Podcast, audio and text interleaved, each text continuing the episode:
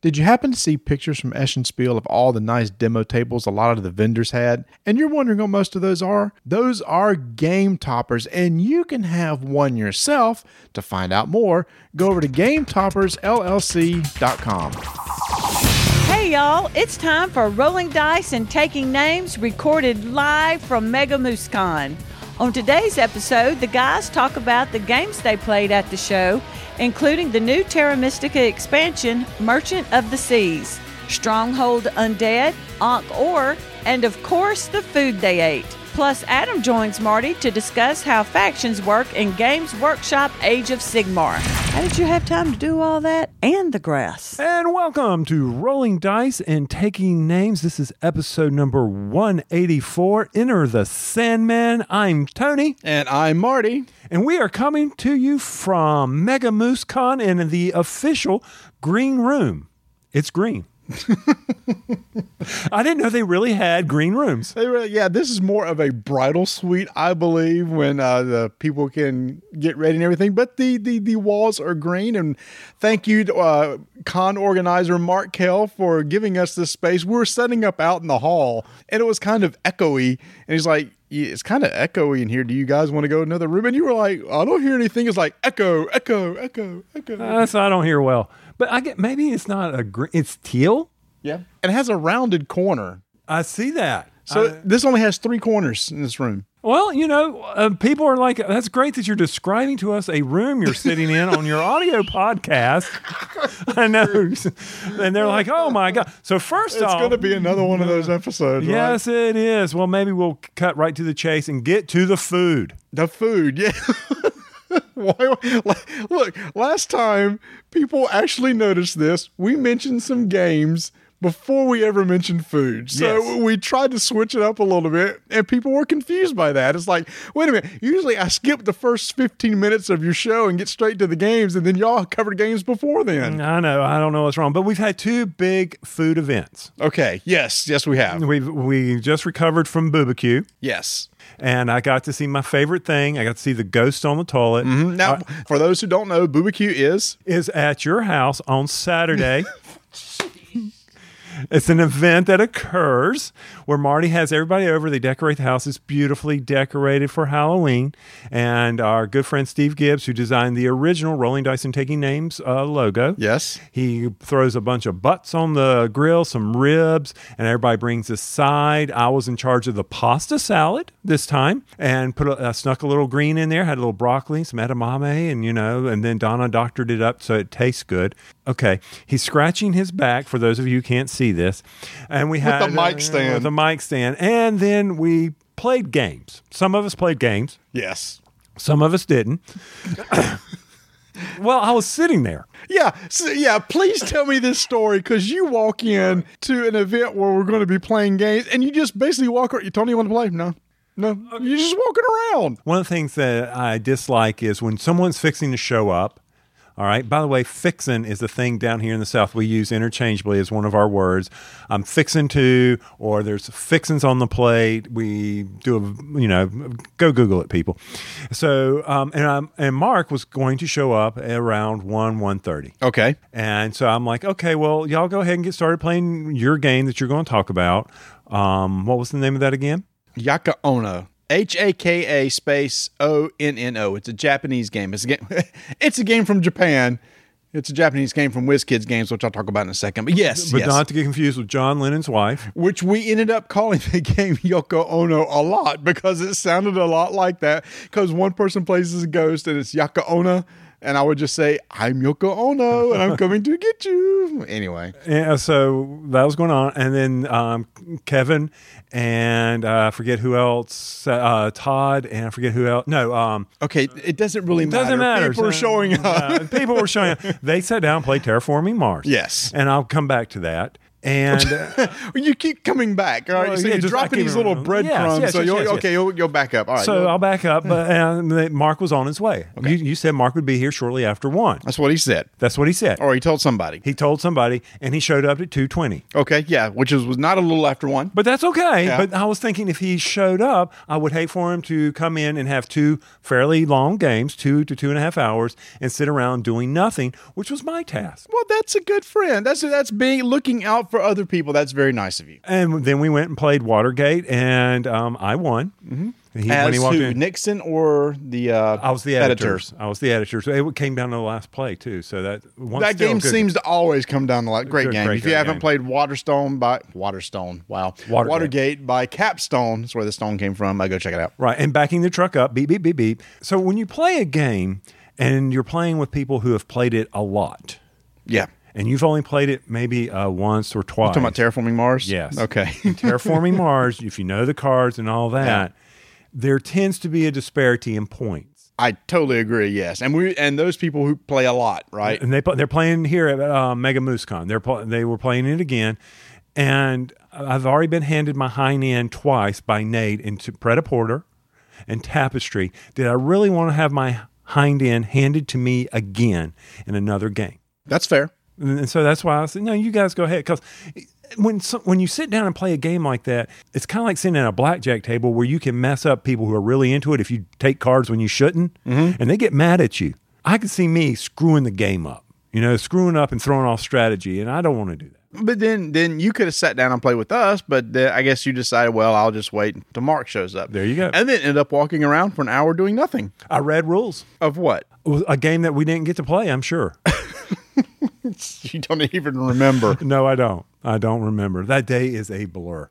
well, then can I go back and tell you about Yoko Ono If you want to. or Yoko Ono? Did I back up the truck enough to get back to where I started? I don't even know where you began. Well, we started with Enter the Sandman. Wow. So we're going all the way back to the very beginning of the show. Okay. Well, that's because we were going to call this song. Space Cowboys by Steve Miller. But it's not real? Space Cowboy, it's Joker.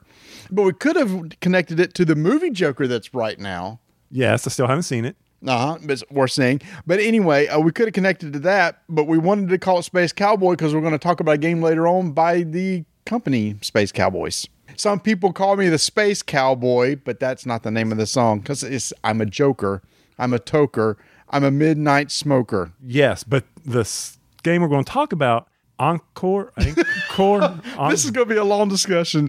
Yeah. Uh, it's A N K H, Ankh, but then an apostrophe O R. So Ankh or, but it looks like anchor. and it's set in the at the Egyptian. Egyptians because we got the pyramid Yeah. here, and therefore enter the Sandman, sand, desert. Oh, well, there you go. It was kind of, it took you a while to get there, but uh, y- you did it. We got there. Yeah, you, you got there. All right, tell me about this game where I saw you sitting over there watching people stack stuff and you laughing like a little, like a little girl.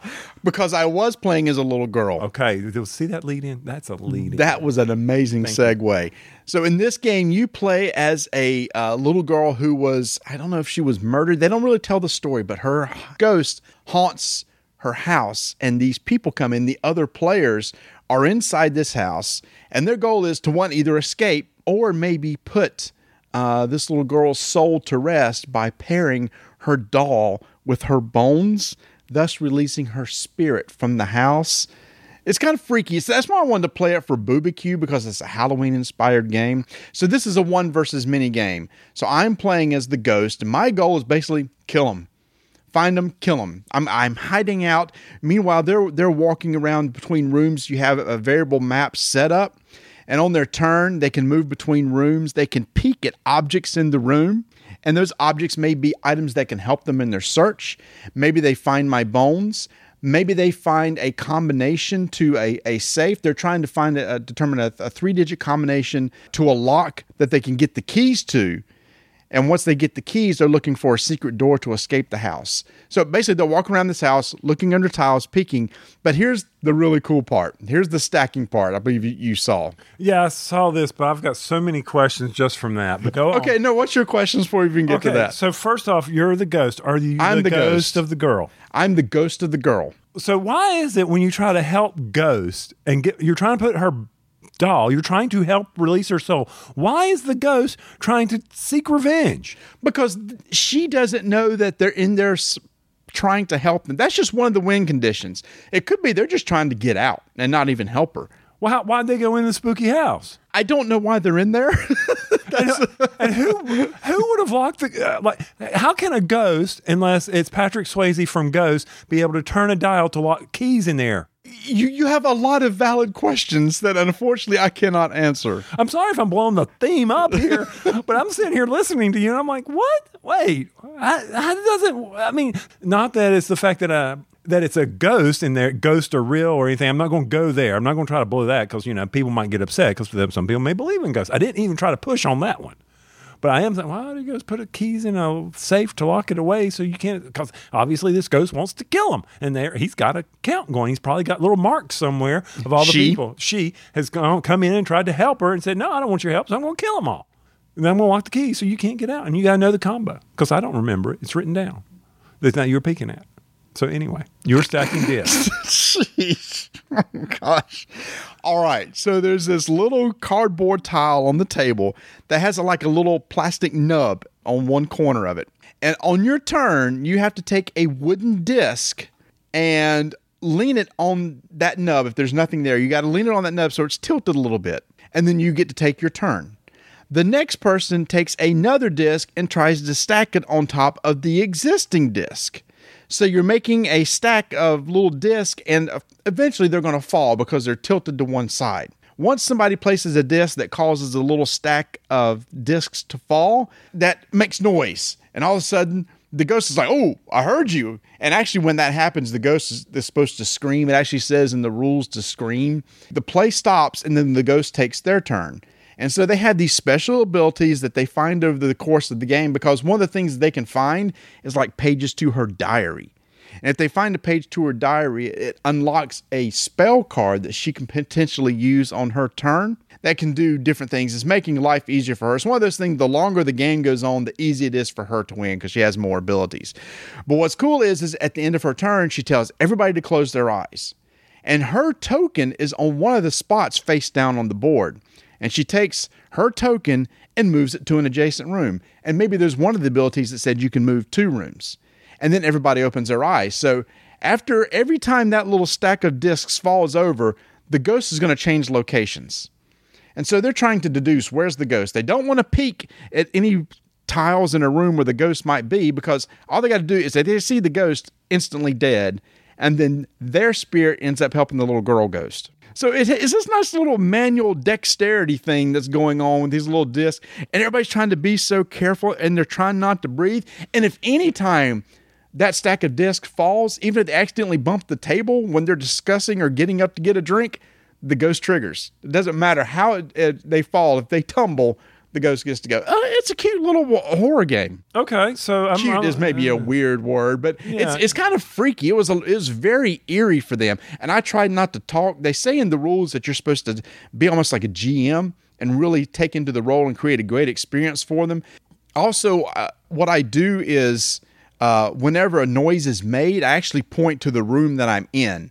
There's several tiles in a room, so they don't know which tile is mine, but at least they'll know where I was. But after they close their eyes, you know, I could have stayed in the room. I could have gone to a different room. Are there different room setups? I know y'all Yes. had two floors on this one, There's two floors in a basement. two floors in a basement. Yeah. Okay, and you can arrange them. Is there a set setup or is it random? random. Uh, you flip over a tile. Uh, each time you flip over a tile, you put it adjacent to another tile as long as the doors match. So every time you play, it's going to be a variable layup. And the uh, the tiles that go out on the board of the different items are also different every time you play. Now, I know while y'all were playing and I came over and I didn't bump the table and upset anybody, but I did ask, hey, have y'all ever stacked all the discs? Because there's five of them. There's five discs, and there's different difficulties. One of the discs, the red one, has a little plastic nub mm-hmm. on it. And so two of the discs are f- flat. Then you place a red one which has a nub. Then there's two other discs. In the more difficult games, there's a red disc that has a little bigger nub or notch on it to make it even more tilted. And in the hardest game, you use those two red discs to make it even tougher to play. And I asked, I said, hey, have y'all been able to successfully stack these? Uh, y'all have been playing for almost two hours. And I got a resounding no. The most they ever got was maybe three on there before it fell over. Well, that's because they they started out putting it on nub, and then they had two black, and the next one was the red, and then that was it. They were done. Yeah. I mean, and, and it's not like you get a shot. I sat there and watched them. They they you got to lower it gently down, and they drop it, and everything will fall off. And then y'all would do your thing over there. Now, did you win? I actually did not win. Now I was actually trying to take it easy. There were some other spells I could have done to make it hard, but I can tell they were getting kind of frustrated. Oh, Uh, I but- would have been but- throwing some discs. because the deck was really stacking up against them. So I just wanted to create fun. They happened to find the doll, and they worked together. Uh, and here's the thing: it's all open discussion. They can say stuff that they found, but they could be totally lying. But anything they say, I can hear. So uh, it's like they can't secretly say anything. So I get to hear everything that they say about maybe what they saw, what they didn't see, etc. So they happened to find my bones or her bones, and they found the doll, and they took the doll to where the bones was, which released the spirit. Okay. So they ended up winning the game. My biggest knock on the game was it did last a little long. For this type of game, everybody was kind of getting tired. It was like we're, we're kind of ready for this to be done. So it stayed on the table a little bit longer than what people liked, but people enjoyed the experience and the idea of stacking the tiles added a little element to the game. And the idea of it's like, shh, gotta be quiet, we gotta be quiet, put that disc on, clunk, and it's, oh, I'm alive. Or not really alive, but I heard that and I come and chase them down and stuff. I don't know. It, it's a really eerie themed Japanese themed game. It's kind of you remember the uh, the Ring, uh, the horror flick, The Ring, where the girl comes out of the TV No. The horror from, flick. from, from the nineties, No. or early two thousand. Poltergeist was the only thing in the TV I know. I did. I do. Okay, never mind. I, yeah, I do not. it's Japanese inspired horror. okay, I do not watch horror films. Okay, well, plain yeah. and simple. Uh, slashers or any of that. Nope, not going to do it. Not going to do it. All right. That, that's uh, Hako Onna out right now from WizKids Games. Again, we had a good time playing it. Uh, it plays like up to five players, with four people being like the ones in the house and then the ghost. Again, it's one of those things that probably stayed on the table just a tad too long. But if you're running the game, that's the nice thing about it. You can shorten the game by making it easier for them or making it harder for them as you play the game. Now, I unfortunately had to leave because there was a McCree event going on.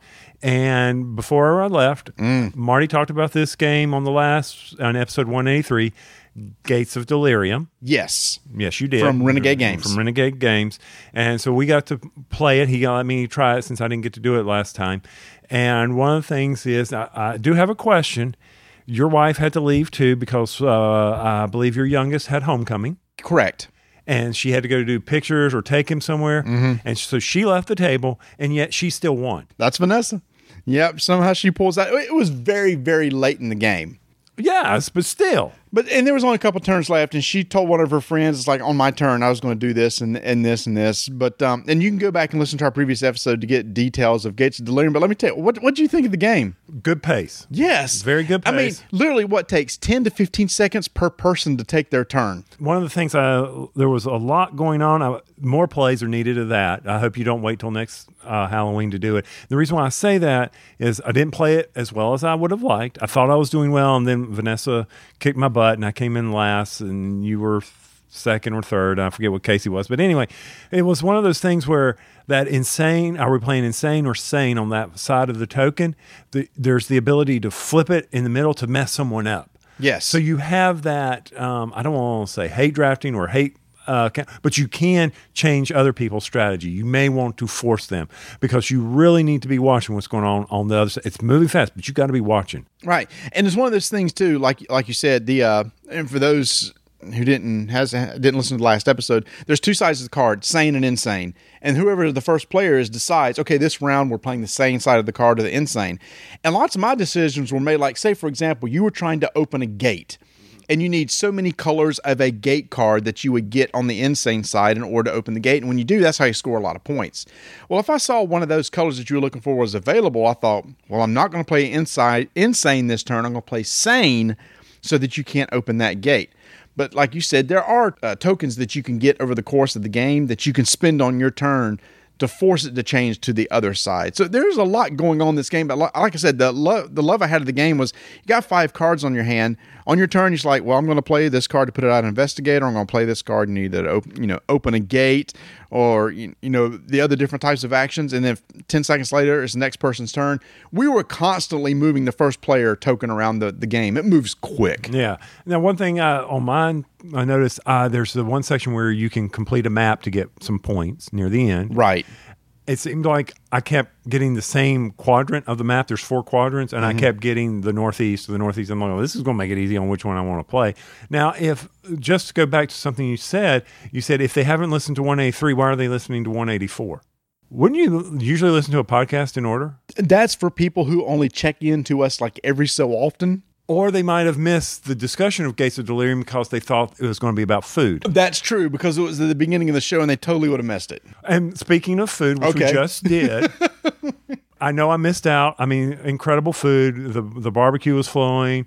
Um, all these desserts. Um, we had intestine sweet rolls at the beginning. Oh, those are so good. And Vanessa made those again this week. She did? Uh, yeah, uh, our youngest son had his friends over, so there were there were uh, cinnamon rolls that looked like intestines. It was oh, it was amazing. She did a great job. She always does, but I saw in the refrigerator I couldn't get to. It. So in a way, I hate I had to leave, but in, oh, she made her chocolate mm, trifle bowl. Yes. With, oh, that is so good. Was there was peanut butter in there? No, what uh, um, what it is? It's brownie, Cool Whip, chocolate pudding topped with crushed Butterfinger. Is that it? We're just going. I'm just pausing there, wishing I had, you know, thinking of what I unfortunately missed there. Um, after I left, what did you end up playing? we played Era from Plan B Games. Uh, some people had not played that, so we brought that out and uh, played it again. People tend to like it. It's one of those things that after it was over, they were like, I like it, but I don't know if it's worth the price to get it like it. You know what I mean? Because it's, it's kind of an expensive game. Yes, yes, I understand that. Now they did come out with stickers for it because that was one of the things that you know I think you can go and request stickers Mm-hmm. or something along. Just go check out Plan B's uh, website. Just pay shipping, I think, and they'll, they'll, they'll send you just like a buck, buck 50. because one person uh, talked to said, yeah, the stickers make a big difference. Right. It is hard to see. It, it- it's an easy game to teach, and I did really well. It's one of those things. it seems like you tend to win if you can circle in your entire city because you double the points of what's on the inside. And I wasn't there to roll a bunch of uh, rotting fields. Uh, Nate tried to. Okay. He just didn't succeed as well as what you did in order to do uh, scorched earths is what it's called. Yeah, to, to get it out on the board. So yeah, we played that, and then we pulled out a Dinosaur Island from Pandasaurus Games. Have you played that one? No, I haven't. Okay. I, well, I haven't. I mean, I, okay. You want, yeah, yeah, I have Marty Dinosaur Island. It's a great game. I, no, I don't know. anyway, so uh, we wanted to pull it out and uh, play it. You know, it was a very popular game from last year's combination of multiple things. It's a tile laying game. It's it's a, mainly probably a worker placement game, resource management. It's kind of a bunch of different things rolled into one. And then to finish off the night, come on, you can't do a Halloween event without playing. Well, we also played Blockbuster, but no. After we played the Blockbuster video game, we played Don't Mess with Cthulhu. Okay. Yeah, so Well, we have a few social games I'll do. Don't Mess with Cthulhu is one of my favorite social deduction games, and we topped off the night with that.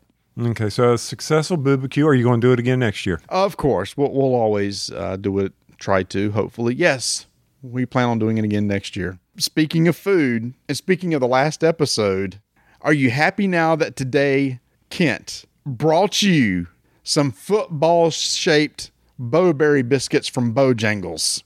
Oh, that was so good. That's the way to kick off a Mega Moose Con right there. Bow, hot Bo-Berry, all that sweetness. Get that blood sugar raised high so you can be ready to game all day. And that's basically what we had to do. We had to stay sharp today. Because if you didn't listen to our last episode, because you don't listen in order, Tony was trying to get a Bo-Berry biscuit and he thought there was a conspiracy because every Bojangles he went into didn't have one. So somebody at the con today brought a whole box of them so that you could say, see, there's not a conspiracy. They actually exist. They do But- exist. But, the funniest thing was you shared a picture of them online. It's a, it was basically a box of football shaped biscuits with vanilla icing on it.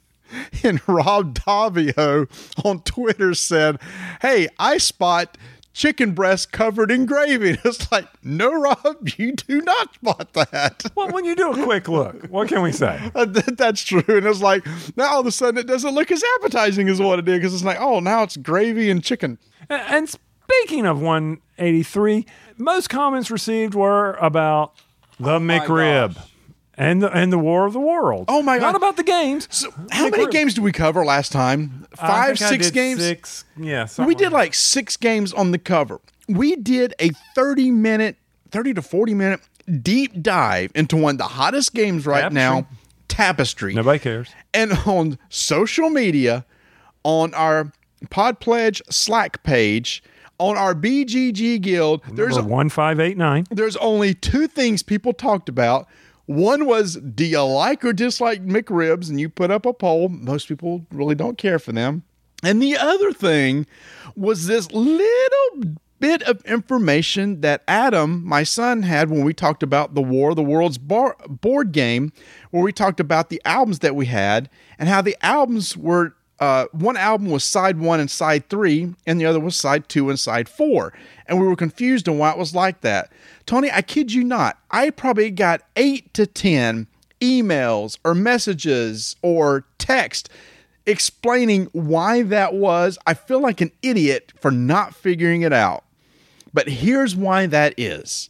So remember in the old days when record players, you could stack records on top of each other on the little spindle. The uh, needle arm would go up, release a record, it would drop, the needle arm would move on the record, play the record, when it was done, the needle arm would move away, and the next record on the spindle would drop on top of it. So if you had one and three on one side and two and four on the other, you could stack the albums so that they would drop, then the other drops, and then after that side's done, you just flip both albums over and stack them again. That's why they're numbered the way they are. We couldn't figure it out. You know, for me, it's putting the little disc in the 45 so you could stack them. So for those of you that The little maybe- disc. I know what you're talking about. The, little- converter. the it's a little converter. converter that goes in a little spindle. because you know, for album players back then, you either had the big uh, Hawking thing that went on the the where the record would slide on the, the hole. hawking thing. You The mean big the, the big plastic cap Yeah, that, was would- the that was the same diameter as the No, no, hole no, of a 45? There was the adapter that would go on the rod that came out of the record player. Yes. that was you could stack the 45s without the little disc. Correct, yes. Okay. And then there was a little plastic disc you could put in the center of the 45 that was the size of the small uh, spindle that was on the record player. So by definition, back then, a playlist was how many 45s you could stack on. I think you'd get five or six. And I mean, you'd stack them on there. So even before mixtapes, you had a mixed stack of records that you could put on the record And player. that was your playlist. oh, that's so funny. And then based on the number of little discs you had for your 45s, you could have a whole bunch of playlists, you know, and just mix and match. So, you know, hey, th- that was interesting. And with the more you know, we uh, educate here as well. No, and I appreciate all those people reaching out to us. I just think it's the funniest thing that our audience cares not one bit what we say about a game. We must bring zero value to the table when we talk about games. But when it comes to lawnmowers and food and you guys are idiots for not knowing why the records number that way. That's that's what people interact with us I'm, about. Hey, I'm I'm I'm surprised you had eight. My grass is growing well, by the way. Got some good. Got some good. Got some good seedlings. Got, got some see they're cute out there because we're getting a lot of rain finally. I'm happy to, about that. So let's get to something that nobody cares about. games. games. Let's talk some games. So we got to Mega Moose Con, Yes. uh, which is uh, going on uh, this weekend, and you did not come last night. No, I did not come last night. No. I did, and because of that, I got a game to the table that I knew you had zero interest in. So one of my favorite games of all time Terra is Mystica. Terra Mystica from Z-Man Games. They just released a brand new expansion called Merchants of the Sea. Mm-hmm. I was super excited. I said, I'm bringing it. And you said, okay, I have really no interest in it. I know you're not a big Terra Mystica fan. You said that's one of those games that you feel like it just doesn't click for you. Yes. Just You just It's can't. a great game. I mean, there. I mean, there's a lot of strategy concentration. It's a great game. It's one of those that maybe if we were to play it more, I would really get into it. It's the same thing with. I'm sorry. I'm, I'm, I'm my mic's being moved for me. Don't let it fall off the table. Okay, there we go. Much better. I'm I'm leaning over, trying trying to relax here. So yes, Terra Mystica, just like Ragusa. I mean, there's uh, yeah, we kid about Ragusa, but for me, I'm I need to get some more plays in for that, and it will grow on you, All right. So just like mold. Wow. So, Merchants of the Sea. I think there is a more additions and bigger changes to this game than there was with the last expansion, which added a couple factions. Well, didn't the last expansion also change how the turn order went? It does, which which which really helps the overall game. But I'm talking about the things that you can do on your turn is drastically changed in this game because they add ships. They add a whole new extension that you put beside your faction board called a shipyard. And when you first put down your dwellings at the beginning of the game, you get to put out a dock. And on your turn, uh, there are ways to get build a ship that you can put into the little rivers. Okay. And those ships can move based on your shipping value. You may not remember this. There's a little area on your board that shows your shipping value, how far that you can reach uh, down a river in order to get to another hex to terraform it or transform it or whatever like that. Well, now that still is the same thing, but it's also used as how far you can move a ship down the river. And what's so cool about these ships is they can do multiple things. Once they get down the river ways, whatever land they're adjacent to, you can actually terraform that land and start a brand new dwelling. So what that does, that opens up the map drastically. One of my issues I used to have with Terra Mystica is you were kind of isolated where you were and you weren't going to go too far from there. Now with ships and you can have up to three, you could be moving all over the board and start new uh, buildings all over the board. And that's important because if you get build cities, you get these bonus tokens, etc. So now this really opens up the map. So the ship can be used if it's adjacent to a tile, it can convert. It can also, if you want to build a dwelling there and paying the, paying the cost of the dwelling, which is a little house, you can rip up your ship theoretically, uh, well, figuratively, rip up your ship and put a dwelling in its place for free. So you send a ship out and basically convert that ship into a dwelling. Well, that's what they did when they explored and colonized. They took the ship and they took it apart and, and then built a housing. So very thematic. That's what you can do here. You don't have to. You could just pay for the cost of a dwelling and do it. But there's one other thing. You can take a ship into a tile that's adjacent to the river of somebody else's uh, building that they've built there, and you can trade with them. There's a little chart that shows, depending on what type of building is there, you can trade with them and get stuff. The bigger the building, the more stuff that you get. And you can get these uh, little trade tokens in your color that you put underneath the building to show that you've already traded there. Once you trade with a location, you can't trade with it again. So now you can send these ships out to go out and trade with your opponent's buildings and get stuff. do, do your opponents have to agree? No. But what they can do is they can get what's called power, the little purple pellets. They can get that in return. Just like when you build adjacent to somebody, you build like a market or something Right. adjacent to one of them, they can get something in return for being adjacent to you. The same thing happens here. They can get power. Okay, so yeah, that's so that I would say that is trading versus raiding. Okay. Oh, big time. No, it's definitely not raiding. It's definitely they get something and you get something and they get something. Okay. And it can't be stopped. All right. There's also a shipyard that can be built. Some other other area of the map, and you can launch ships from your docks or your shipyards. And once you unlock your shipyard, it opens up other abilities. Each of the little new boards for the factions, some of them have new abilities based on the factions. And then some of the uh, bonus tiles are brand new that has to go along with the ships. So this whole new ship mechanic changes a lot of the stuff. On, oh, there's a whole new board. There's a whole new board with new uh, with a new map on it. One one's lakes, one's fjords. And so there's two two new maps. There's no new factions or anything, but you got all these extra wooden bits and wooden tokens that now every faction could use. Drastically changes the game. But there is now so much to do on your turn. It does add some length to the game, in my opinion. When I know the look on your face is like I have zero interest in this because now this is just one other thing that you can do. Of and when you move your ships, you move all your ships, and then you have to resolve all of them. Oh. Well, I'm going to move this here, and I'm going to take this ship, and I'm going to do this. I'm going to move this here. I'm going to trade with that one here. And some of the buildings, like the if you trade with one of the shipyards, you actually get to move again. So then you move all your ships again, which just lengthens you know a player's turn. We played with five players. Do not play with five players. Not with this expansion. It just adds too much time. I say three, four at the max. To be honest with you. how long did you play? Well, you had to learn the game, so I'm going to knock off about 30 minutes. So if you knock off thirty minutes, Yeah. three hours. That's not too bad. It's not, but it's too long for Terra Mystica. Okay. Three hours is too long for ten. But again, five players. Oh, and three of them have never played. So take Whoa. that. So take that into account. Okay. No, four of them never played, and one of them only played once, and that was six years ago. So it was it was a lot of new people Wow. on on board. But I'm going to tell you, if you like Terra Mystica, please go get this expansion. It will totally change the game for you. You may decide, ah, I don't want to use the ships this time. That's fine.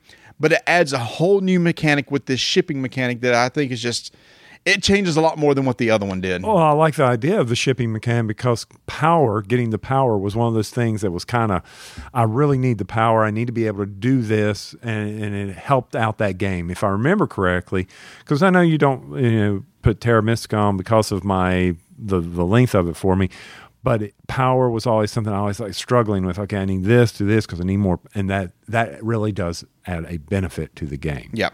just like that turn tracker did on the expansion Yeah. the second expansion. Now this sounds like, hey, here's another component that's going to really help ramp up the game. it is another component that you now must consider. It's another Okay. component that can be used for generating victory points and generating resources, and you can't do it all.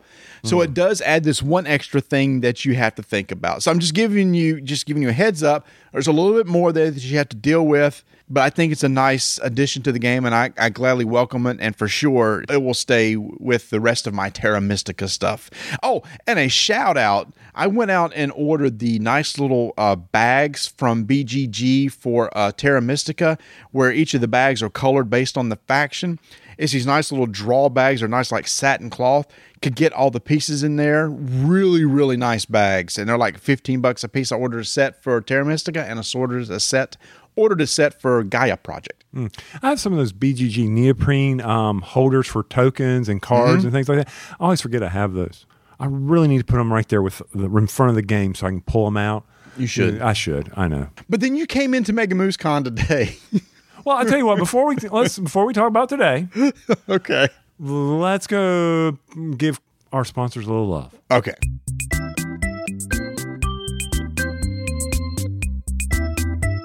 PortalGamesUS.com. Is there an S in there? Portal Games US or is it Portal Game U? It's PortalGamesUS.com.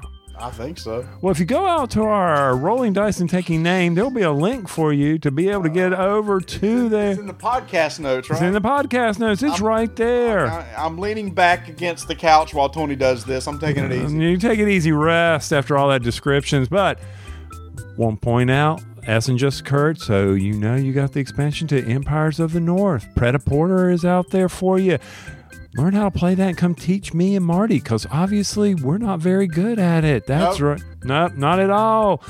And of course, we are into the month of November. If you're listening to this now or even later, then it's after November. The Kickstarter for Stronghold Undead is out there. That's.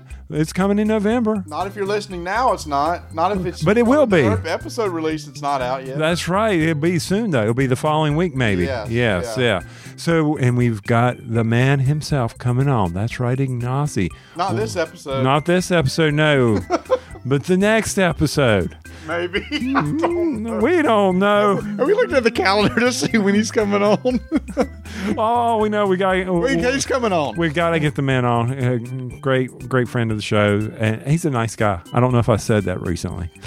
So, portalgamesus.com, go check them out. See all their good stuff that has just come out because Essen is a done thing.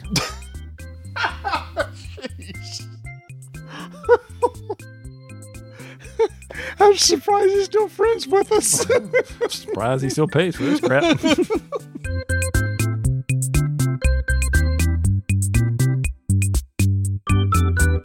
now, can I talk about the day we had at Mega Moose Con? sure. Okay. But what we're going to talk about, we can't dig it deep into. Because I hear Ignacio's coming on the show. I don't know if anybody heard about that. I don't that. know. I just heard something about to come on the I show. hope he's coming on the show. Uh, after that bit that we just did for me, like forget that. Well, I mean, it's going to have to be on a weekend, and our weekends are pretty packed. Uh, yeah, we'll, we'll- we'll get it worked out. Can we handle that while we're not recording? Sure. These people don't want to hear that. Okay. The, the six people that are listening. Hey, mom. So today we tried the game we've been waiting for for many, many, many, many years. An early prototype of Stronghold Undead. which is what Ignacio's going to come on the show and talk about because the Kickstarter starts in November. This is a game we've been talking about for a while because we love the base game Stronghold. Mm-hmm. We'll talk more about it when Ignacio gets here and the story behind Stronghold with us and Ignacio. But ever since we heard, it's like, I'm thinking about doing expansion. We've been on his case. to, to, to do it. Uh, so it's finally coming. And he said, okay, fine, guys, I'll, I'll send you a prototype of the game. We got the rules that it was in like a Word format document. So these are early versions of the rules. And we sat down today to learn how to play it and have, have gone through the game. It took a little bit of time, but we got through it. And I think we got somewhat of a feel of the game. So I tweeted out a picture, and I don't tweet much. And I had a picture of it was just tongue in cheek tweet. Anything for me is simply just making fun of Marty and I. That's what it's about. And I'm sitting there looking bored while Marty's reading the rules. I was not insinuating that the rules are hard by any means. No, it's just that we are learning. So I just wanted to have fun and then also irritate Rodney. What do you mean irritate Rodney? Because I said, watch it played in there. I said, like, oh, you oh, yeah, did? yeah. You tagged him? I tagged him. I said, hey, watch it played. Hurry up and get home to do a video on how to, you know, How to play. how to play this game so that we can all, so everybody can watch it and be able to jump right into it. Because, you know, reading rule books, it takes a little digging into it, especially on a prototype, because you're Yeah. learning stuff. Because some things may not m- match up. Yeah. Because and, and it's even warned on ours. It was uh, you know this is the advanced curly advanced uh, um, prototype of a Kickstarter of Stronghold Undead. Right, right. With with with rules that they're still working on and uh, uh, tweaking. And there's if you've never played Stronghold, there there's a lot going on. Oh yes. Uh, it's not complex. It's just there's a lot going on because each side plays something totally different. If you've never seen the game, the theme of the game is there's an invader and there's a defender.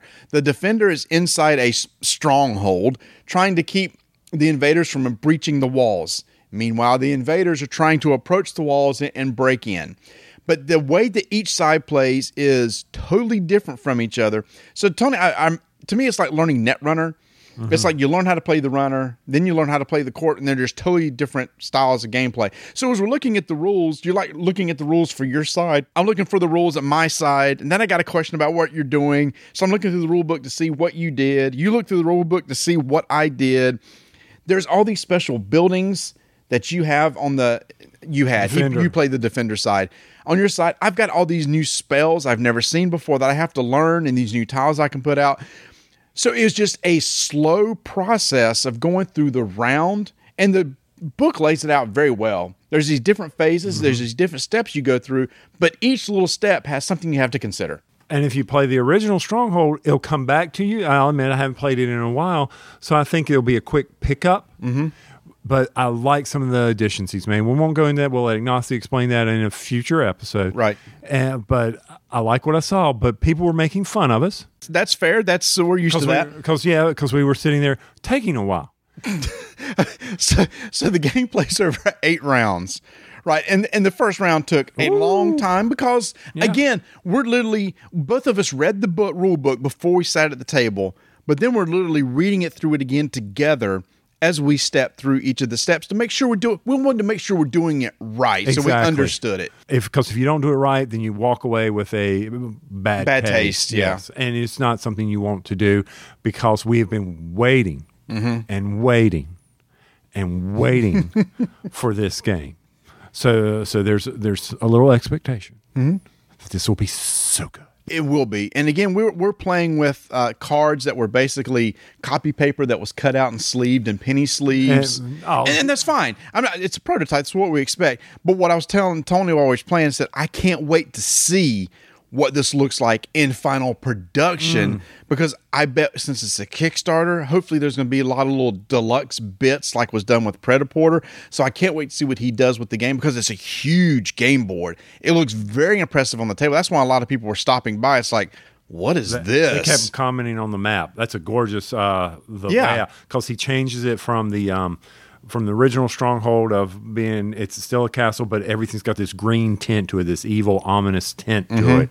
And the man's hilarious. Ignacio's funny. I mean, he tweets out. So I was paying him back actually from a tweet that he did to us, where he tweeted him sleeving the cards for our prototype, and they were eight and a half by eleven, going into poly sheet protectors for regular sheets saying, I'm getting the cards ready for rolling dice and taking names who need big fonts.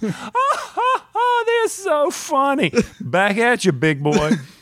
Where, were- where, where were you back at him? with with me sitting there looking bored like Oh, oh, I see. I see. No, No, that's- we no. we we were not bored. Again, Oh, no. there- it's and Tony and I tease us like Tony's made some of his flow charts before for games, and I thought this game might be fun with a flow chart or, or something like that. So we want to check it out again. Uh, now that we've played through it, the next game will go way quicker. Yes. Uh, but now that we understand it, unless we flip sides, and then you have to kind of relearn the game. I have to relearn your buildings. You have to relearn the spells that I was using this time. The spells change every every round, but we just want to kind of tease what this game is and the fact that Ignacy is going to be coming on, and we're going to get a lot of the details about the differences between the original and this one. I was going to say, no, it's not an expansion. It's considered an expansion, but it's a standalone expansion. You can combine some of the elements between the two, but this is going to be a standalone box. If you don't have Stronghold, the base game, you don't need it. This is you could play out of the box. Exactly what we did with this one. And he's coming on? so- soon to help uh, clear all this up. But once we got that done and out of the way, it was Time to, eat. oh, I'm like, dude, really? Come on. Well, we, we no, we- no. You taught a game of silver. Oh yeah, I did. Yeah, so that's such a fun game. I, we didn't get, but I did. from Bezier. But even though I was sitting there teaching it, I was still engaged. I was looking over people's shoulder and I was watching their strategy. I'm looking at them. I'm like, no, you don't want to keep that card. No, don't flip it. Flip it. Don't. What are you doing? I couldn't see all their cards. But the best part of that whole teach was somebody sitting there correcting me. Oh my gosh, Yeah. it was me. Uh, no, you look at all five of them. No, you don't. You don't look at all five of them. Download the app. Took you to learn how to play it. He's getting confused. I, I was totally confused with Call of, Cthulhu, Call of Cthulhu. Wow, with Don't Mess with Cthulhu, where you get five cards and you look at them all, then put them down. And I was thinking, well, this is the same thing. You get five. It's like, no, wait a minute. I haven't played Silver in about a month. And then you just look at two cards. Yeah, that was that was that was funny.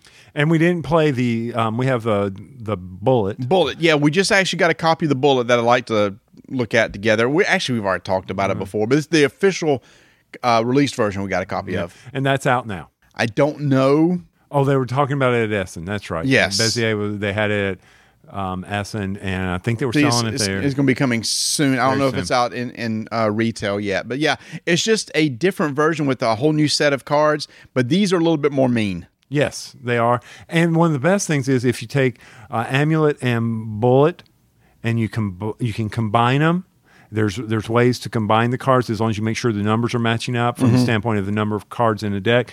You can really take it to the next level. Yep. So I hope they continue um, with the success of this. And if you haven't tried Silver yet, download the app. It's only single player, and then go out and get you. I mean, this game's there ain't nothing to this game as far as cost. I hope. And and then after that, you and I set up for a flea market, which is a lot of fun. flea markets are always fun. We're over there slashing in the prices, but that's sold sold some of our games that haven't seen some love in a while, and it's always good to see them get some love from Yep. someone else. Yeah, because I, I backed some Kickstarters. You backed some Kickstarters. It's like we didn't we didn't play the games a lot, so we put them out there for people to get, and that was cool because like i if they didn't back the Kickstarter, they get some of the extra goodies that aren't available anymore.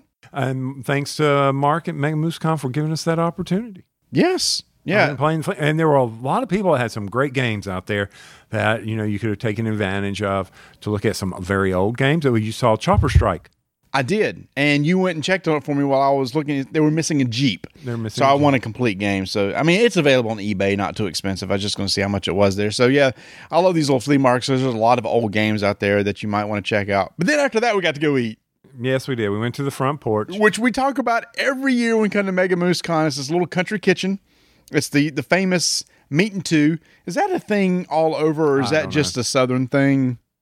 It, it did not impress me this year. I'm gonna be honest. Oh, you didn't like the fish? We got both got fried flounder. wasn't crazy about it. I it. was not crazy about. It. They overcooked it. Oh, So yeah, I was kind of disappointed with this. But you can go ahead and talk about yours. I mm, was. I had fried okra and fried squash Okay. to go with my fried fish. And all my time, somebody says I need ketchup. And that would be Marty. I'm like, okay, did he order fries? He went fried fish, fried okra, fried squash. I know he did. We talked about this. Why is he needing ketchup? Okay, this is going to be a poll at our guild 1589 where I'm going to ask Do you put ketchup on fried squash? He's over there dipping his fried squash in ketchup. What up? I like ketchup, and usually, you know, French fries and onion rings and fried stuff. You you put ketchup on. Okay, now I, one thing of the many many years I've known you, I know you eat your fries last. No, wait a minute. Do I? Yes, you've unless you've changed, you've always eaten your fries last. I do like to. I do like to save a few fries at the end. I don't eat them.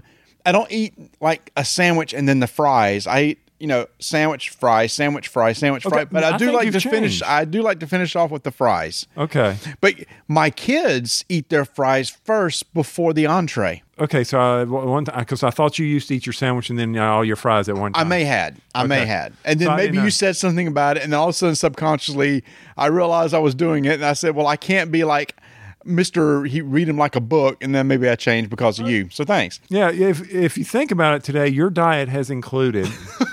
Gosh, no, can we not think about it? so you've had Uh-huh. Bojangles biscuit, Yes, which was a, a, which one? a pork uh, pork chop, grilled pork chop biscuit. Okay, some diet Mountain Dews. Lots of them. Then you shared a basket of fries with me from Sal's. Oh, you truck. totally missed. I had one of the Bo-Berry biscuits that Oh, was yeah, shaped yeah, like a Bo- football. I had one of those. You had a Bo-Berry biscuit. Yep. You had, you had fries with me. I had a bag of chips. You had a bag of chips.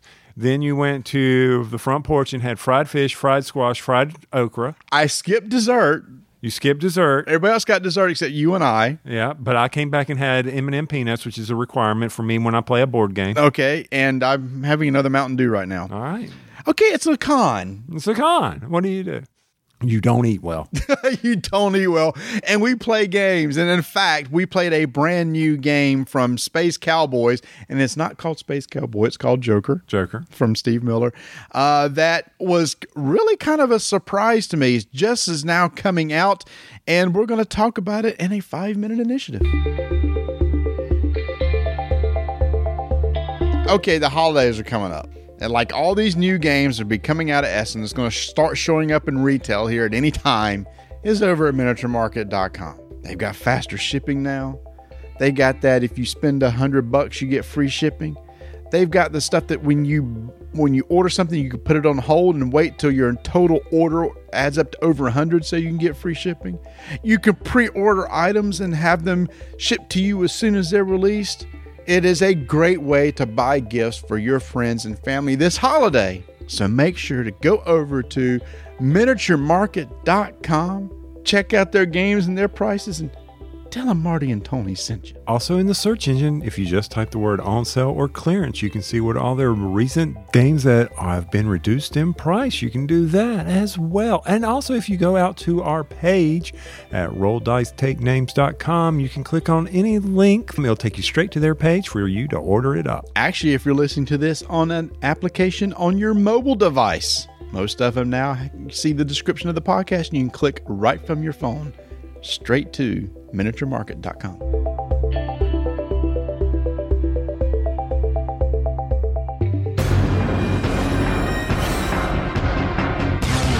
Five minute initiative begins in three, two, one. Space Cowboys just recently released this small box game called, I'm not officially sure what it's called, Encore? A N K H apostrophe O R. Anchor. I think it's Ankh because it's an Egyptian themed game and there are Ankh tokens in it. It's an encore. We're going to do it again Anchor. because we played this again. We enjoyed it so much we oh, played oh, we the game. did. It was like immediately we sat down and played it. It was played an it twice. encore. We- ah, encore, Oh, encore. yeah, because this is a game that plays in, I don't know, 20, 30 minutes with, right. with three people. Number one, let me just say, when I opened the box, I was super impressed. This is a tile laying game, so I was ready to punch some tiles, Tony. But Space Cowboys has already punched all the tiles for us, has a nice little insert where all the tiles are, are nicely placed, and these small little acrylic or plastic tokens that are used for resources during the game. All nice and stacked. And you didn't have to put the stickers on the tokens. No. It was awesome. And best of all, the rule book is less than six pages. The rules are really straightforward. Take some tokens, buy a tile. Because at the core, this is a tile laying game. There is a board in the middle of the table that has different costs to different tiles that are underneath it. There are going to be six tiles laid out. What I like is is each of the tiles will have different types of resource combinations with them. You have these resource tokens that are uh, shuffled, and then you put in these little slots along the board and they create different combinations of either two to three different types of tokens. And there's different colors. There's red and green and black and blue. And this might be like one time the first slot tile may be red and blue, and then the last slot token may be red, red, green. Anyway, just a random combination, which is always different. So on your turn, you're going to take up to three different uh, tokens. You can have up to five in your hand, or you're going to pay the cost of one of those tiles, buy it, and put it down on the table for the goal of trying to allocate and align similar color tokens and tokens with similar animals on them in order to Get the most victory points for the win. Mm-hmm. And you score victory points by either connecting colors, connecting animals, or using tiles that have victory points on them. If you get five colors together, you get an additional three points. If you get five animals together, you get three additional points. So you got to think of your spacing. Now you can have multi layers on these tiles when you put them down, but when you place them down, a tile will have to cover up four tiles. And if you have a special ability like the warehouse tile, which gives you the ability to store a token because you said there was a lemon in your hand, mm-hmm. that gives you the ability to add it. Fast play, but tons of strategy. because wow. Because one token we haven't talked about is the Ankh. One of the tokens that you can take is the Ankh, and you can, as a free thing on your turn, you can refresh the tiles. You'll discard the leftmost tile, shift all of them down, and then bring new tiles into play. Because Tony, when you buy a tile, one automatically doesn't replace No. it. Somebody has to spend an Ankh in order to get the tiles refreshed. And lots of times that's a waiting game and actually part of the strategy because there may be a tile that you want, that leftmost tile, somebody can scrap it away from you before you even have a chance to get it. So you've got you're watching other people's hands, what they're picking up. You are strategically looking at how they'll shift down if an Ankh is used. Do you have the right resources that are sitting there? You're also sitting there. You have two stacks of the replacement tiles. You can only see the top two colors that are coming up, and that that's very important. You don't know if there's an animal, a beetle on it, or uh, the lion or the bird. Now the Ankh does not take up a turn, like you said. It's a special action, so you then get to do it. Another tile in there that is key is the scribe. If you take a scribe, you get to take another turn immediately, which means you can refresh your uh, resources back into your hand. Once again, good game. Another thing you could do with the Ankh uh, is actually you can shift tiles around. You can take one tile that's already been placed and move it. Otherwise, you can't move them. So you can readjust things if you try to get try to get five together of a similar type. And the game ends when 13 tiles have been placed by somebody. That will trigger the end of the game. Everybody will get an equal number of turns, and then the game ends. You count up your points. and At that time, you count up the number of similar colors or animals you have, and you get one point for each of those that are connected add up all your points and person with the most points wins. We played this twice. To me, this is like Splendor, a Splendor tile laying game, but a lot more meaty. I love this thing, and it's this little small box. is going to cost like twenty bucks or so. Great game. This will be on both of our shelves. Oh, yeah. Uh, this is a game that I would pull out that might even beat Jaipur. Oh, really? Yes, I enjoy it, and you know Tarjay, Tarjay, uh, Targi. Targi, uh, Jaipur. This this can fit in there with it too. And this is a new series of games that uh, Space Cowboys is coming out with. A lot of two-player games. This is two. It plays two to four, but there's a series of like two-player games they're going to be coming out with, and this is uh, uh, one of the first. This is a good game. I, I really, really Great like game. this game. Uh, from the from the insert to the quality of the production, easy to play. A lot of meat to it. That is Ankh'or from Space Cowboys. Going to be coming out soon. Get this one, y'all. This is good. Five minute initiative is complete.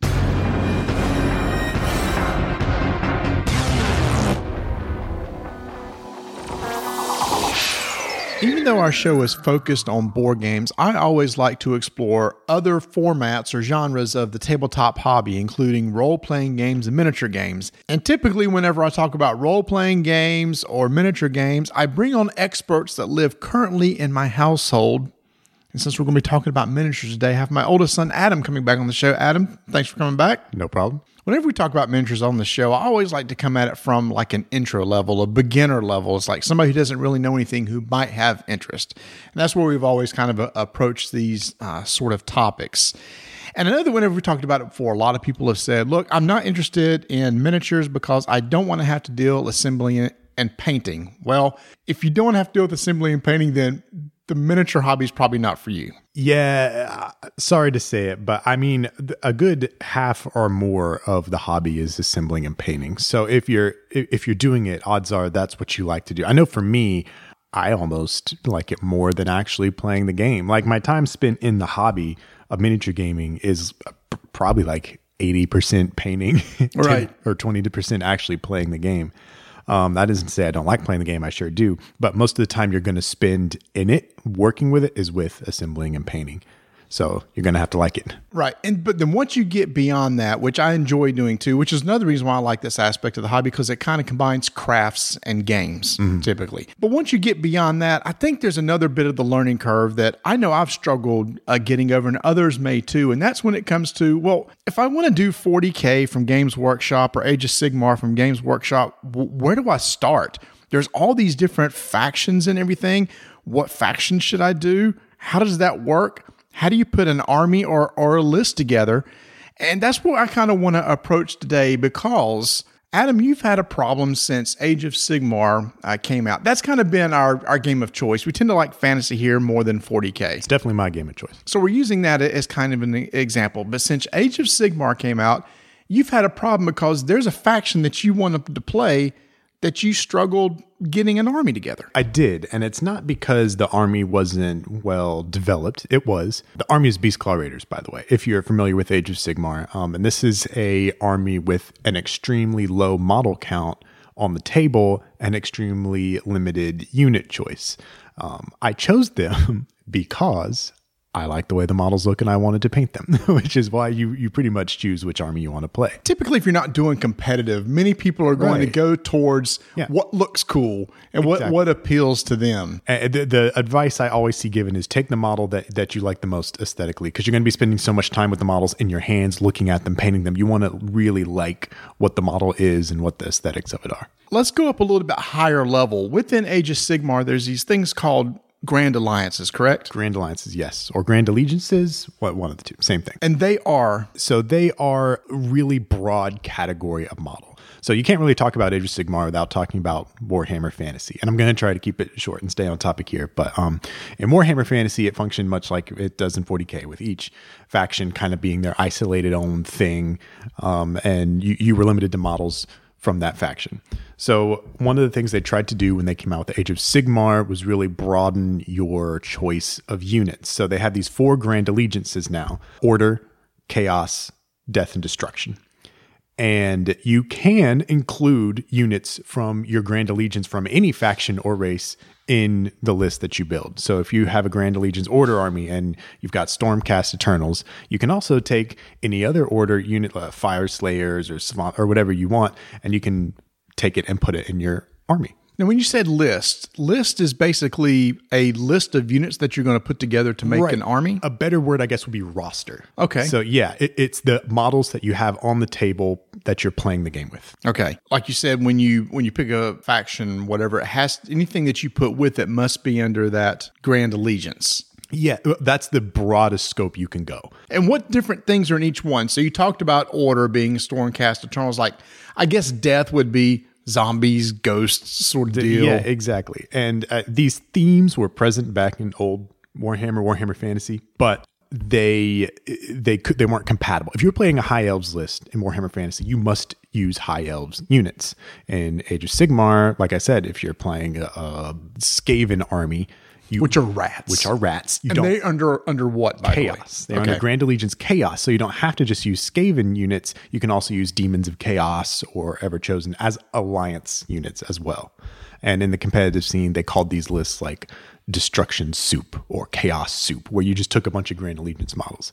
Now, there are tons of benefits to that because if you've got you can there are so many more units to choose from but games workshop has incentivized you to also take narrower focuses as well. For example if you are running that stormcast eternals list if you all of your units are stormcast eternals then you can take they're like their army or faction bonuses for stormcast eternals that you wouldn't get if you had units from other factions in your army and it goes even broader than that. There's allied units which you can take that can get certain benefits, and then there's just whole grand allegiances you can take. So you can go as narrow or as broad as you want, and there are bonuses and incentives to do all of them. So going back to your original problem. Right. So you had these Beast Claw Raiders and you had a limited model count. So was your problem that there wasn't enough to build a decent list or roster where you could take advantage of those faction bonuses or alliance bonuses? Well, I could take full advantage of my faction bonuses because all I had were Beast Claw Raiders models.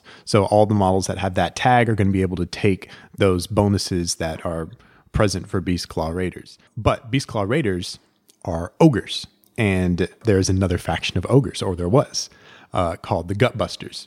So when they started up Age of Sigmar, they made this decision that a lot of people criticized back in the day and still criticize today, where they kind of just exploded factions all over the place.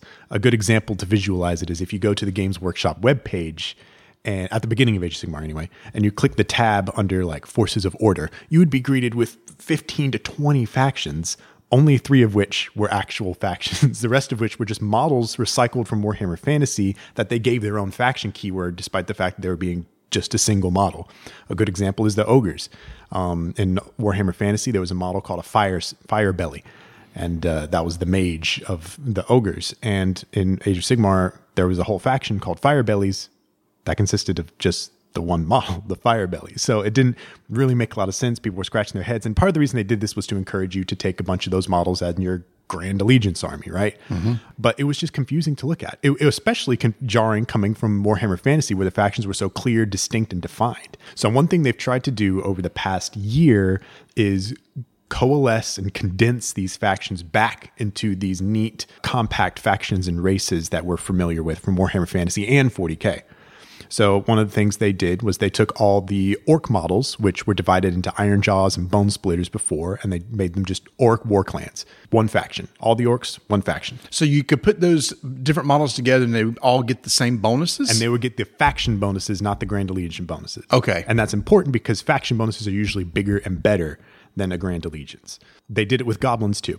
Goblins were all over the board. Moon Clan, Spider Fang, Gloom. They they had all these different goblins, and then they came out with a book, a battle tome, where they put them all under one under one banner. And a battle tome is like uh, basically a faction book. It's a faction book. They're called codices in 40k. It's it's a book that details all the rules and special rules for your faction.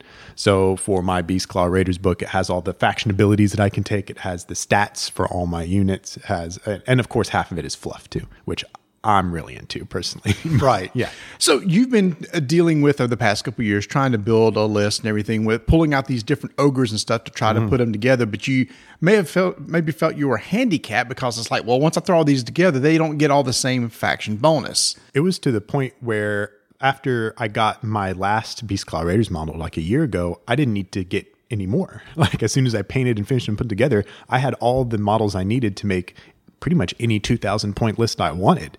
So there wasn't really any much more variety to add. It also made the, my faction very singular in purpose and focus. Like it could do one thing really, really well, but that's pretty much the only thing it could do because there wasn't really a lot of choices. Like to, to get specific, there, there wasn't a lot of ranged action going on in the Beast Claw Raiders. So there was no gun line to speak of. So there were clear weaknesses that were often exploited on the tabletop. And now we come to today, and the reason why this whole discussion came up because on November 2nd, Games Workshop has released basically, I guess, a new starter box, a new hmm. starter set to kind of get into Age of Sigmar. And what is in that box that basically got you so excited that you're like, I've got to have this? So these boxes that Games Workshop comes out with on the regular these days, pretty much for both 40k and Age of Sigmar, they often have two factions in them. And one of the two factions in this box is those Gutbuster ogres I mentioned. And the box is called Feast of Feast Bones. of Bones. Yes, yes, yes. Now you might remember Gutbusters are incompatible with my Beast Claw Raiders. Mm-hmm. Not anymore. because with the release of Feast of Bones, they're also publishing a new battle tome called Ogor Mawtribes, which once again takes all the ogre models and pushes them into one faction.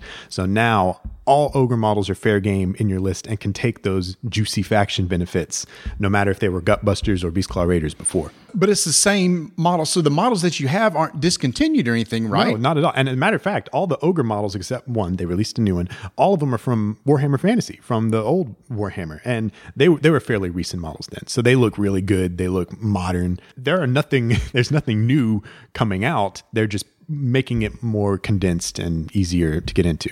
So now all these ogre models that you can now put together. So before we talked about before that, you had a gutbuster along beside Beast Claw Raiders, mm-hmm. they wouldn't get get each other's bonus, but now there's just one bonus they have as being like an under the ogre umbrella, Correct. Which is still under the Destruction, umbrella. Okay. correct. Yeah, exactly. I'm trying to think of a way to visualize it, but that, I mean, a big. It's like a um, tree almost, like It's a tree. There's a big umbrella, then a smaller umbrella, then a smaller. Um, you know, kingdom, phylum, class, order, family, genus, species. you know. Okay, geneticist. Yeah, yeah. yeah. Oh, you domain two. Domain's the big one. Um, so that's why I was really excited about this box, and a lot of people are really excited about this box because uh, it, it is selling like hotcakes right now. And I don't think it's because of my beloved ogres over here. Actually, Okay. I think it's because of the other faction, which is the opposite of the ogres. Whereas the ogres are old models from Warhammer Fantasy that they're putting under a new coat of paint and putting in a new faction. The other faction is brand new. Like these models, th- this Feast of Bones box is your first chance to get a hold of these models. And what are they? They are called the Ossiarch Bone Reapers. And Looks like skeletons. Are some of the coolest models they have ever produced. No wonder they're selling because they are super super cool. When Warhammer Fantasy was uh retired,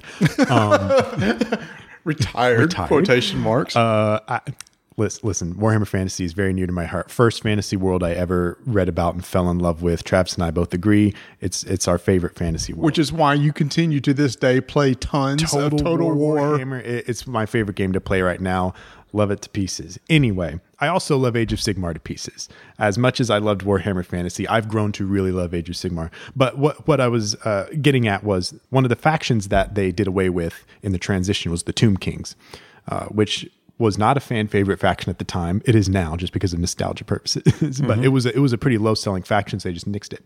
So the Ossiarch Bone Reapers were developed as kind of a stand-in for the Tomb Kings. Like they're skeletal, but they're more than just plain skeletons. The, to get into the lore a little bit, they are each a unique soldier fashioned from the bones that are forcibly collected from the people of the mortal realms.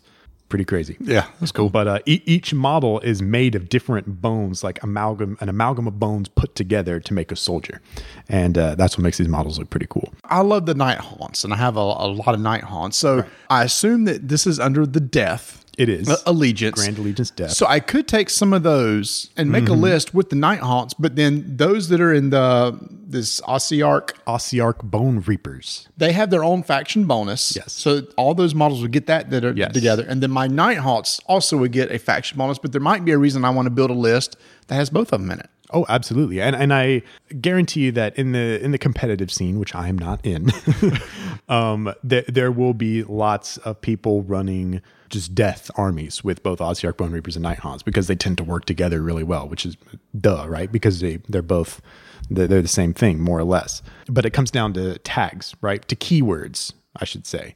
Uh, Night models had the keyword Night Haunt. Ossiarch Bone Reaper models have the keyword Ossiarch Bone Reapers. So in the the battle tomes for Night Haunts and the Bone Reapers, they're each going to have these special rules, but they'll usually have language like all models with Ossiarch Bone Reapers gain XYZ. And some that will even say if your entire army consists of models with Ossiarch Bone Reapers keyword, they get this faction bonus. So it all comes down to what keywords you have and the literature of the rules themselves. So maybe the easiest way to get into this game is pick a faction, get that battle tome, maybe just play in that faction for a little while. That may that way you make sure you know everything works together. I mean, you can obviously mix and match later on, but for somebody who's just getting into it, that might be a good place to start. In fact, a box like this is probably a good place to start if you're interested in one of these two factions. Uh, absolutely. And it's even a good place to start, even if you're not interested in one of these two factions, just to know what it's like to put together a model and paint it. What else comes in the box besides the models to get you started? The box is largely model, but it also comes with, well, this booklet that tells you how to put them together. That's kind of important. It comes with a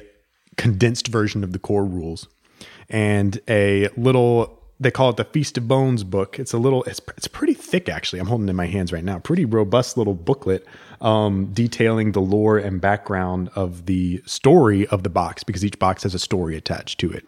To, and the, the models themselves are characters in the story. And then it has a bunch of different scenarios that are only present in this book, a bunch of rules that are only present in this book. And then, of course, the, uh, it also has war scroll cards for all the models. You can see all their stats. Mm. So that's the like the big Age of Sigmar game. But many times on this show before, we we've talked about Warcry and mm-hmm. even Warhammer Underworlds. Right. But a lot of those models go across all of those. If I remember correctly, the Warhammer Underworlds is probably the easiest game to get into. You have a set faction. This is what you're going to use. You have some cards you can change your deck.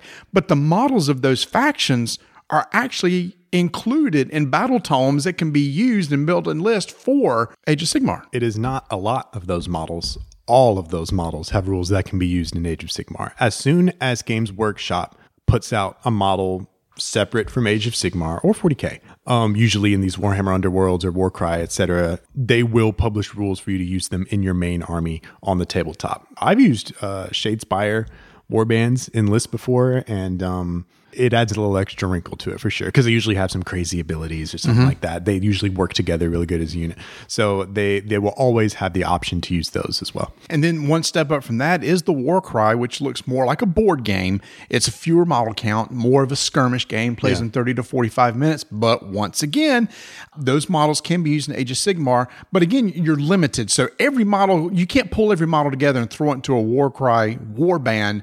There's rule sets for different models. Uh, and you might have to go out and buy a box of the Age of Sigmar models in order to build certain lists. Or if you're doing uh, the Stormcast Eternal, some of the Warhammer Underworlds war bands were actually part of the war cry list and then from there you can expand it to the bigger games so they've really kind of developed these tiers Yeah. for this really quick 30 minute card game up to like a 45 minute skirmish board game to the full thing but the model starting at the bottom will go all the way up through the top and can be used all the way at the, the big game. It's really smart this model that Games Workshop has put together where it is you you get curious about this you're like maybe I want to try this and then they're like well well here's Warhammer Underworld's super low model count and then here's Warcry also low model count. You can just see if you like do it together and then like you're like well maybe I want to try and put together a bigger list with these Stormcast Eternals or Orcs or whatever I have and I'll buy a couple more boxes of models put them together. You know it's kind of like uh, this this cheeky little hey first one's free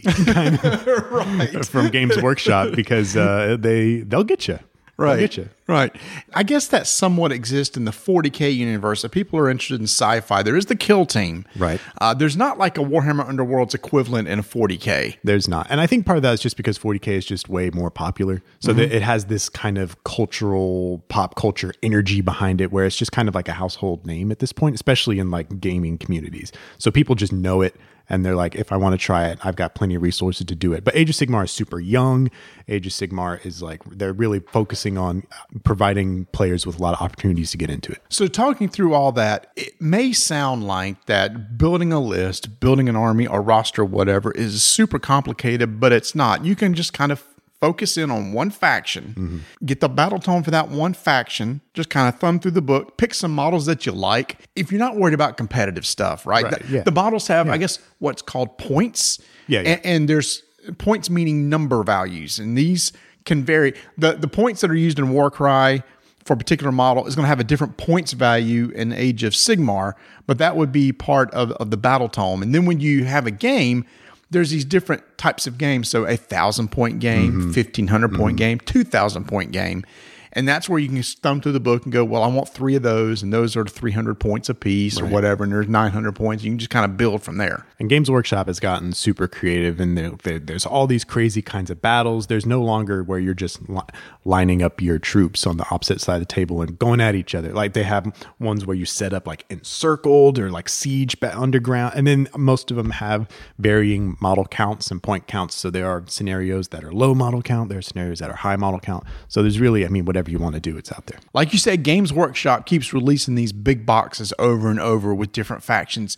And I know that something else is going to happen because we're getting close to Christmas. Mm-hmm. They release special box sets around Christmas too, don't they? They sure do. Year round, they have the start collecting boxes, which are a really, really good value to get into Warhammer with 40k or Age of Sigmar. They have them for pretty much every faction, every major faction. But at Christmas time, they release something called Battle Force boxes, which are bigger boxes that feature more models. They usually have, I think, four for Age of Sigmar, four for 40k, so eight total. They are more expensive, but the value for these boxes is incredible. Like there are some boxes where you're getting immense value on the models that are in them. And in fact, if you look on the uh, internet, I remember last year people took each of those models and priced them individually and showed you what the value of the box was. And there were some that uh, I think these boxes cost what two hundred bucks. To I I mean, think they're like 180 to 200. one eighty two. But some of the values of some of these were in the three hundreds. Yeah, you were saving hundreds of dollars on some of these, which is insane. that's another way to get into it. Hopefully, one of the factions that comes out in these boxes might be something that you're interested in, and those sell pretty quick. They do. They sell out. Well, they. I mean, they're only for Christmas, so they only make a certain amount of them, and once they're gone, they're gone. And otherwise, if you do miss those, like you said, there's the start collecting, and like you bought the start collecting Beast Slayers, I bought three of them. three core boxes. Well, once again, because there's low unit choice. So when you have three star collecting boxes, that's pretty much all you need for a 2,000 point list right there. and now you can start you can start bringing in these other ogres into your list. I, I'm very excited about this. Like this, this is very, very good news for me. So there you go. There's a quick overview of basically kind of like list building in, in this game. How do you get into it? And Adam, like you said, I think probably the easiest way is just find something that looks or sounds cool, and maybe just start there. Yeah, just find whatever it draws you in. Read a little bit of the lore, whatever you whatever you like, whatever it jives with you. If you like ghosts, there's something there. If you like skeletons, now there's something there. Like like there, whatever you're into, there's something for it. Don't just pick like Stormcast. Just because. There's everything Stormcast. Listen, there, there's a lot of storm. Stormcast are great. I will take the bullet of saying that they are way better than Space Marines, narrative wise, design wise. The I, I love the Stormcast. Maybe try something. there's so much Stormcast out there. And if you want to check out some prices on some of these and get some of these, you can go over to miniaturemarket.com, which is a games workshop online store. They usually have very good prices. There is a fixed discount that you can get on Games Workshop games, but Miniature Market has the, the highest discount that you can mm-hmm. have. Yeah. And typically when we order, we do order from Miniature Market because you do get that discount there. No, that is true. They they do have the best deals there. So there you go. List building under Age of Sigmar. Adam, thanks for coming on. Mm-hmm. You have been for the past several days putting models together, doing a lot of painting. You're probably going to be ready to get these suckers to the table and play a game soon. I'm close to halfway. Close to halfway. well, I, I've got all the ogres assembled and I'm in the process of painting the Bone Reapers. I'm still working on, but uh, it'll get there. Nice. It'll get there. Nice. All right. Well, thanks, Adam. No problem. So, episode number 184, Enter the Sandman, is coming to an end. I know y'all are tired of hearing about food. Matter of fact, Marty and I probably haven't eaten in about three hours here at Mega Moose Con. We probably need to get something No, else. no, no, no, no, no. You ate about an hour and a half ago when you had that bag of M&Ms. Oh, that's right. Well, dessert never counts. Wow. I wish. Yeah. Tell uh, my waist that. Yeah. So, but I'm going to mention a success. story. Okay, please. I like success stories. I know. So uh, we mentioned a while back a gentleman, Doug Hetrick, H E T T, H E T T R I C K. my buddy Doug. He contacted us about a game that he got on Kickstarter called Kapow. That was the superhero th- or the uh, comic book hero theme game, right? Right, where you're going in and you are creating dice to create their special powers so that you can roll. Like creating, like actually putting sides, Sides or on little them. tiles on, like, uh, Dice Forge. yeah. And so you're doing that, and you're doing one of my favorite things: rolling dice. Don't say and taking names. It's not that time yet. And take, oh, it's not the No, outro. no, okay. Not the outro time. He created that. He sent us a copy. We played it. Um, I donated it to our local uh, Carolina Tabletop game so other people could get a play in. And I'm happy to report that White Wizard has picked that up. So White Wizard Games, who does Star Realms And recently, Sorcerer, that we just covered, has now picked up Kapow. That is correct. Doug has gotten Kapow to White Wizard Game, and that means it's going to be able to get a lot more distribution. Doug, congratulations on that. One of the things I hope this will give him the opportunity to do is be able to maybe create some more superheroes. Hmm. Get a, maybe just one more ex, uh, a minor expansion. Just get a few more people out there because you know there's something about whenever you have a, a game like this where you have individuals you're battling, you always want to say, well, what's new powers that I can uh, use? What's something else that I can do? So maybe two, three, four. I hope I hope they do that for him, or maybe they'll take the game and even you know it has some great components, but they, they can elevate it even more. And I think this is a perfect fit with White Wizard Games because, again, when you're talking about two player games and, and, uh, they're two player card games like Star Realms and stuff. It, it's a lot of fighting, take that, try to beat each other down. So it's in that same theme, same mechanic, but instead of cards, that uh, you're using dice. So I think it's it's a great uh, an arrangement relationship between those two entities because Kapow totally makes sense with that publishing company. That's amazing. That's that's great. And you actually talked to him at the Secret Cabal meetup at Gen Con, right? Yeah, he reached out to me, and I really appreciate it. So, Doug, keep it up. Happy for you, man. That is awesome that you'll be able. If you did not get a chance to play Kapow, now you'll get the chance and be. Uh, if you won't, go back and listen to an episode where we did it, and I haven't pulled it up because I don't have any Wi-Fi here in this green room. And I believe they're going to be coming out with like a, a new version, updated version. It's going to be coming out in 2020. Uh, White Wizard will be. So again, congrats, and uh, be looking for a version of Kapow coming out from White Wizard Games in 2020. That's it for me. Well, you got anything else? I don't have anything else, man. Uh, no, because I am uh, I'm a beat. Uh, we have been up for a while, and uh, all we've done really all day is sit on our butts and eat. Yeah, So I'm feeling kind of blah right now. yeah. It's getting late here at Mega Moose Con. We're going to have to get out of here. And thanks again to uh, Mark for hosting us this year. Uh, we love working with him. Mark is from the uh, the guy from our Scurry Report. Uh, this is our third year being at Mega Moose Con. He's already picked out dates for next year. It's going to be earlier next year. He had to move it into October this year because the convention center was remodeling and and this was the only time he could get it. But I think he's going to go back to like a September time frame next year. So we'll let, uh, definitely let you know when he picks a date for that because we want you to come down. We had a lot of our listeners here hanging out with us and, and wearing our shirts. Surprisingly, which was nice. So thank Yeah. you to all of them that did that. Chris and Angel and Kent and Yeah. Bert and I know. And uh, Roy came down from Epic Roy. Roy from uh, Dice Tower. Dice Tower, sorry. sorry, Dice Tower. He was here. That was great for him. Got to see a lot of good friends. It was great for him. It was great for us. Great for us. to Got- see him. We got to see Nate's uh, new game. I hate I didn't get the chance to play it. OP, OP Arena, and we actually have a card in there.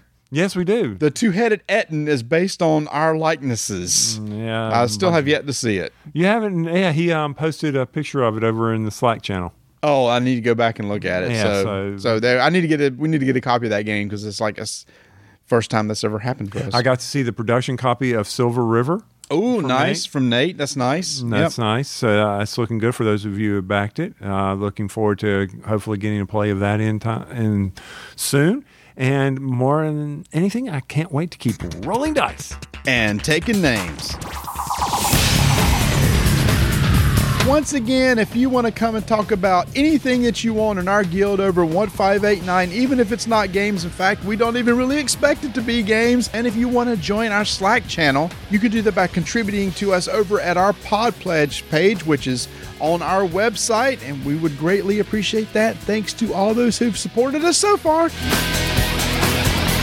I haven't got official word from Miniature Market, but typically they run a Black Friday sale. So they always had this big Black Friday sale where you can get a lot of their organizers and inserts at a discounted price.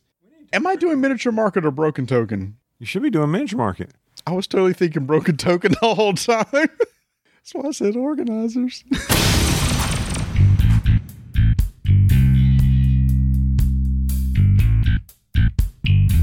TheBrokenToken.com. Dot com. They've got your organizer that you need for that game.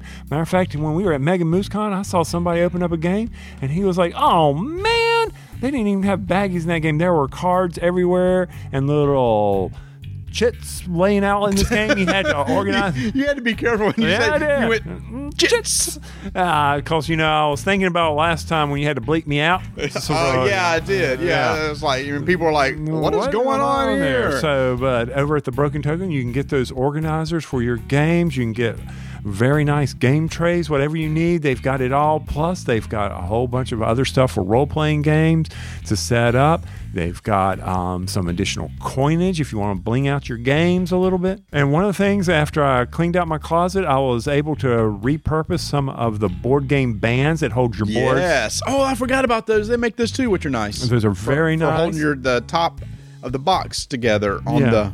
So when you stand them box. up vertically, they're not they're compressing down. Um, oh, hey, that's a clap. Um, so that's That's like wow. uh, thebrokentoken.com. We're punchy and we're out.